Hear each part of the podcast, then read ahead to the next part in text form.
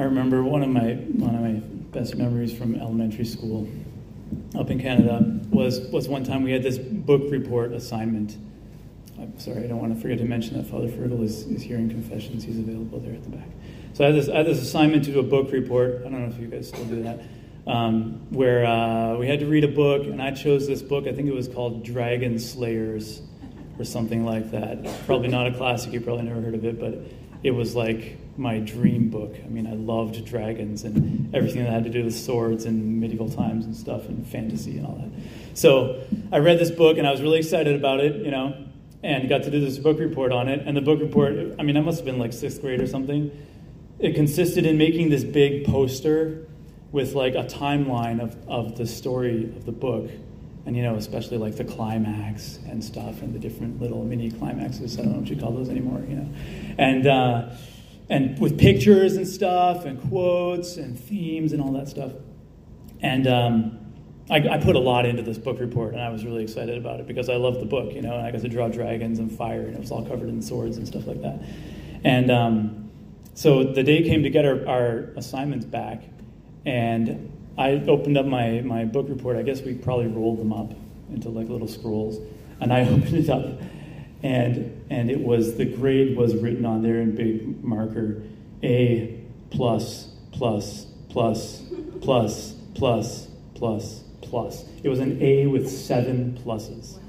You know i was like so ecstatic over this a with seven pluses. You know you can just imagine like little sixth grade adam beaming with his scroll book report on his way home from school that day, you know, like bursting at the seams, like, I can't wait to tell mom and dad. You know, today we talked about kids who are afraid to tell their parents their grades.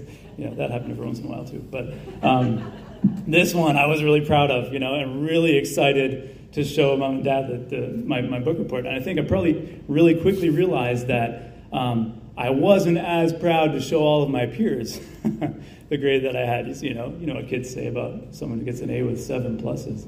I mean, so um, so I was, you know, on the bus, like beaming and really excited, but uh, at the same time, kind of hiding what I what I had with me, you know. And I don't remember exactly what happened on the bus; it was a long time ago.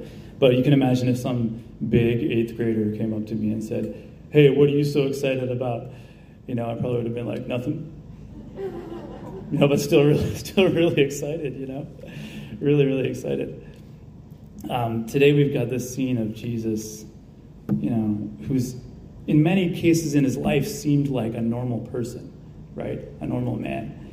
But he was kind of bursting at the seams with this glory, with something hidden inside of him that he just couldn't wait to show everybody, you know? And in the transfiguration, it's like his moment when finally he gets to show just three of his disciples what he really is you know, who he really is.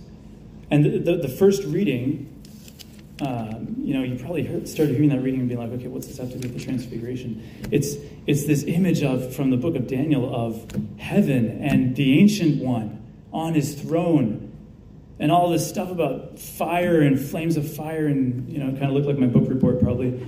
Um, surging streams of fire flowing out from where he sat. And then the, the one like a son of man comes before him. And what happens? He receives from him dominion, glory, and kingship.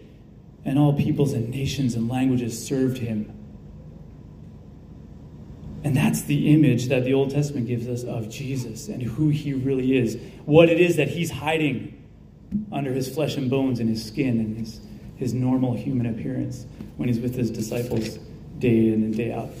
You know, he's hiding something so magnificent that he just can't wait to show. He just can't wait to tell everybody who he is. And it's, it's kind of funny how the, how the gospel ends today because the disciples, after that moment, had to go home and, and be with everybody else and not say anything. You know, we know from other, other gospels of the, accounts of the same story that Jesus told them not to say anything. Okay, I mean, what how's he supposed to expect that from his poor disciples, you know? They see him in all his glory shining with light coming out of him and Moses and Elijah there. And he's like, okay, don't tell anybody. you know, kind of like, you know, me on the bus, just, I can't wait to tell my parents. And then there's this mean kid picking on me, you know? But um, I was thinking about, you know, some of the stuff we talked about yesterday with Dr. Pennell, that, that uh, sometimes the outlook of, of the church can be a little bit bleak. And the outlook for a Catholic school uh, can be kind of daunting and scary. And, and maybe we go around a little bit like uh, a little sixth grade kid who's afraid to show off the awesome thing that he has in his hands. And if we really believed uh, what an awesome thing we have in our hands when we touch Christ or the sacraments or the Eucharist, or when you receive the Eucharist and you walk out of here. I mean, you're like, you're like Jesus was every day of his life. He's holding inside of himself all of this glory, and nobody can see it, right? But are we kind of like that kid who's, who's afraid to say something, you know, when we go out to the world?